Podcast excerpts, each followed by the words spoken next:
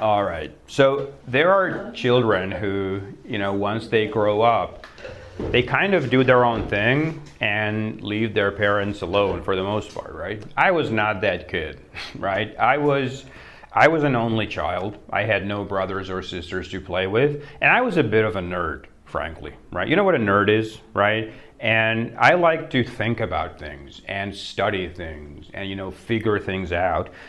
Looking back, I must have been super annoying to be around, I was constantly looking for projects to work on, right? I was like, this could be a project, So one day my dad brought in this old Victorian bathtub and he put it in the backyard.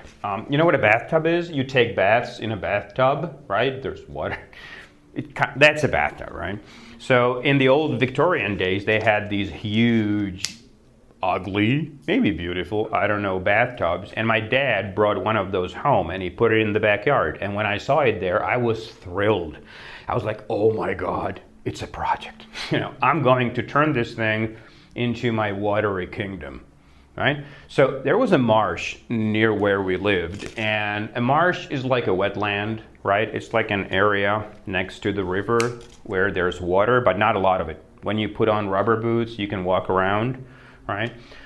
So my dad would take me there, every now and then, and we would walk around and we would watch these fascinating creatures, right? All these salamanders and frogs and fish and eels.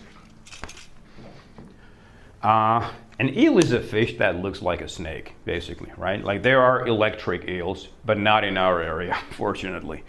So anyway, I became obsessed, totally obsessed with the idea of having all these creatures in my backyard and being able to feed them and watch them, right? So when my dad brought in this old bathtub, I was like, it's a dream come true.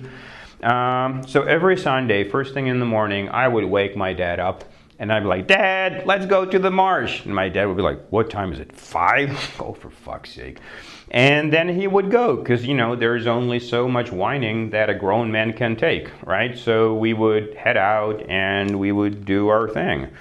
At first, my dad was a little bit skeptical about my enthusiasm for the project. He was like, you're going to drop it anyway.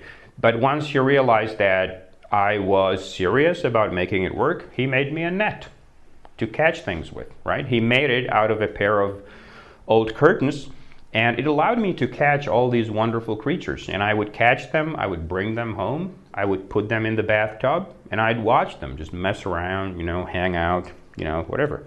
And I loved them. I loved all of them. But eels became kind of like my holy grail. Right? I really wanted to catch an eel, and I couldn't. And I was probably lucky, because if I had been able to catch an eel and had it join my pond party, I would have been horrified. Because it turns out that eels are actually vicious predators. They eat everything they can get their mouths around, including each other.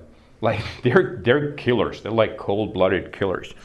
There was actually this experiment that took place in the 1930s in Paris, France, where a bunch of researchers put 1,000 eels, a lot of them, right? 1,000 eels in this big tank of water, and they were tiny little things. They were barely an inch long, right? And they put them in, and they fed them for like a year. But other than that, they did not keep track of what was going on in the tank. They just didn't care, right? They would just put food in and they would keep the lid closed. So a year later, they open the tank and they look in, and there's 71 left. And it wasn't because the rest got sick and died. It was because they fucking ate each other, right? And so by this point, the 71 eels are a lot longer than they were, which no surprise there, right? So the scientists are intrigued. They're like, ooh, très intéressant. We should watch these animals. So they spend the next 3 months